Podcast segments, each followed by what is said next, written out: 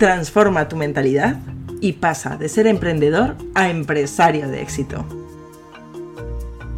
Hola, soy Susana Trives, preparadora de Mindset de Alto Rendimiento para Emprendedores y creadora del método MAR. ¿Sabías que el 90% de los resultados que consigues con tu negocio dependen de tu mentalidad y tan solo el 10% de tus conocimientos? Estoy deseando enseñarte todo lo que sé sobre mindset y emprendimiento. ¿Estás preparado?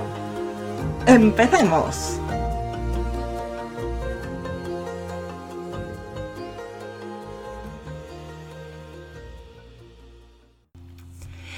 Los techos de cristal son como las meigas, a ver los hilos aunque no los veamos. El término techo de cristal se refirió originariamente a los obstáculos que se encuentran las mujeres cuando quieren seguir creciendo profesionalmente en altos cargos, bien sea en empresas privadas o en organismos públicos. Es un hecho que existen, y más aún si dentro de tu plan de vida está el ser madre, pero cuando emprendes, los techos de cristal aparecen para todos.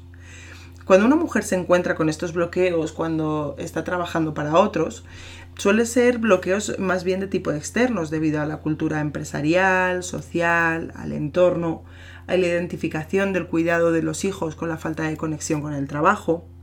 Pero cuando un emprendedor se encuentra con un techo de cristal en su negocio, este suele ser más bien interno. Voy a tratar de explicártelo con un ejemplo. Te presento a Adolfo. Adolfo es profesor de inglés en un colegio y ha creado un método de enseñanza revolucionario. Sus alumnos, cuando se lo enseña, aprenden muchísimo mejor el inglés. Ha tratado de presentar su proyecto en el Ministerio de Educación, pero no se lo han admitido, y en el colegio en el que trabaja no le permiten aplicarlo. Así que Adolfo, cansado de esta situación y frustrado por no poder enseñar mejor a los niños, ha decidido emprender por su cuenta va a empezar a dar clases.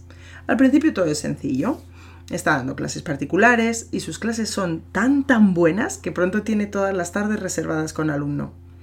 Se da cuenta de que cada vez tiene más clientes y que está llegando un momento en el que tiene más clientes de los que puede atender. Así es que empieza a dar vueltas a ver qué es lo que puede hacer. Decide que puede agrupar a los niños en clases de hasta 5 y así podrá aplicar técnicas que les ayudarán a practicar la conversación, ayudándoles a aprender más y mejor. A los pocos meses, todas sus clases vuelven a estar llenas.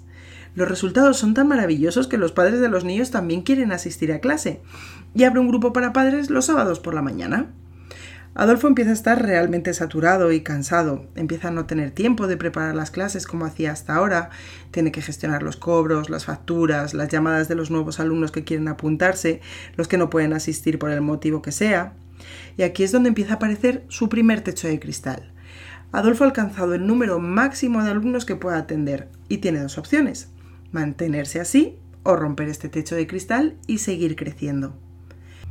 Adolfo decide romperlo y contrata a un administrativo que gestione los cobros y las llamadas, mientras él puede volver a dedicarle el tiempo que necesita a la preparación de las clases. Con todo el trabajo de vuelta a la normalidad, su calidad comienza a fluir de nuevo y recibe la llamada de una gran corporación que quiere contratarle para que enseñe inglés con su método a todos los empleados de su compañía por las mañanas. Adolfo acepta encantado porque sigue creciendo, pero de nuevo sus clases empiezan a bajar de calidad. Utiliza tiempo de su sueño para preparar las clases del día siguiente. Los padres han perdido el contacto directo con él que tanto les gustaba. A los clientes les encantaba el trato amigable y cercano que les daba Adolfo en sus llamadas, pero el administrativo pues lo hace a su manera, porque es eso, un administrativo. Adolfo está en un momento en el que ya no sabe qué hacer. De nuevo se ha encontrado con un techo de cristal sobre él y le entran dudas. Piensa que si solo con contratar al administrativo ya las cosas han empezado a ir mal, ¿qué pasará si contrata a un profesor de apoyo? Por otro lado, se da cuenta de que si no lo hace estará estancado y que pronto empezará a tener que renunciar a clientes porque ya no puede dormir menos horas. Cuando emprendemos y crecemos, nos encontramos con techos de cristal que necesitamos romper para continuar avanzando. ¿Sabes cuál es la manera más efectiva de romper los techos de cristal cuando llegan? Planificando. La mayoría de los emprendedores están solos en sus comienzos y aunque desean crecer y vender, contemplan todo el trabajo ellos solos. Son los creadores, los organizadores y los ejecutores. En su visión de futuro y planificación no están contemplando qué van a hacer cuando tengan tanto trabajo que ya no puedan absorber más. A veces porque creen que esto no va a suceder, pero muchas veces sucede. Y es cuando aparecen los problemas al no saber cómo romper este techo. Si planificas cuál será tu plan de crecimiento con acciones concretas, pasarás estos obstáculos casi sin darte cuenta. Ahora vamos a pensar en un hecho real. Piensa en Richard Vaughan, el famoso profesor de inglés y creador del método Vaughan. Él llegó a España en los años 70 cuando estaba estudiando lengua y literatura españolas. Para poder pagarse los estudios empezó a dar clases particulares de inglés. Detectó que su forma de dar clase daba resultados excelentes y mantiene su método de enseñanza desde el año 77.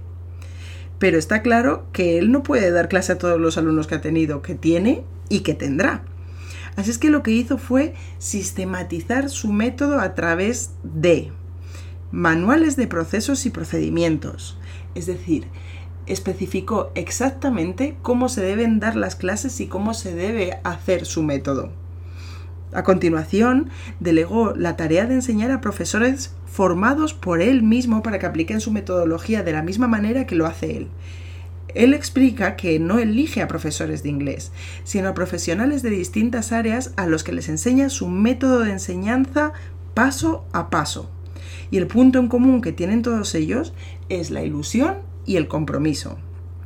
Así, él se pudo ocupar de crear nuevas estrategias de crecimiento. Nacieron el programa de televisión, los cursos a, distancia, el programa de radio, podcast, el pueblo de inglés para la inmersión total en el idioma. Como ves, la clave para superar el techo de cristal del crecimiento se basa en tres grandes claves. La primera es definir muy muy bien tu forma de trabajo.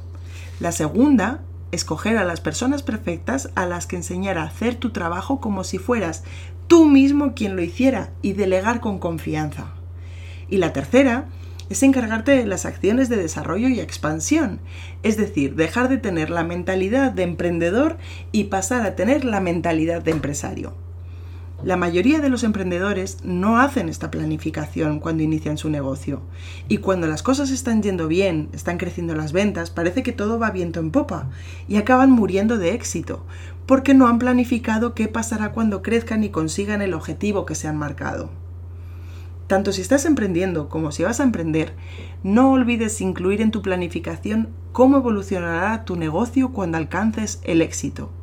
De lo contrario, estarás llevando todos tus esfuerzos hacia un precipicio y llegados a este punto es muy complicado tomar las decisiones correctas para que tu negocio continúe siendo un negocio de éxito. Ahora te paso el relevo a ti. ¿Qué vas a hacer para planificar tu negocio cuando esté en pleno crecimiento y expansión? Y hasta aquí el episodio de hoy del podcast de Mindset de Alto Rendimiento. Si te ha gustado, gracias por compartirlo. Ya sabes que te espero la semana que viene con más enfoque, más resultados y más mindset. Hasta el próximo episodio.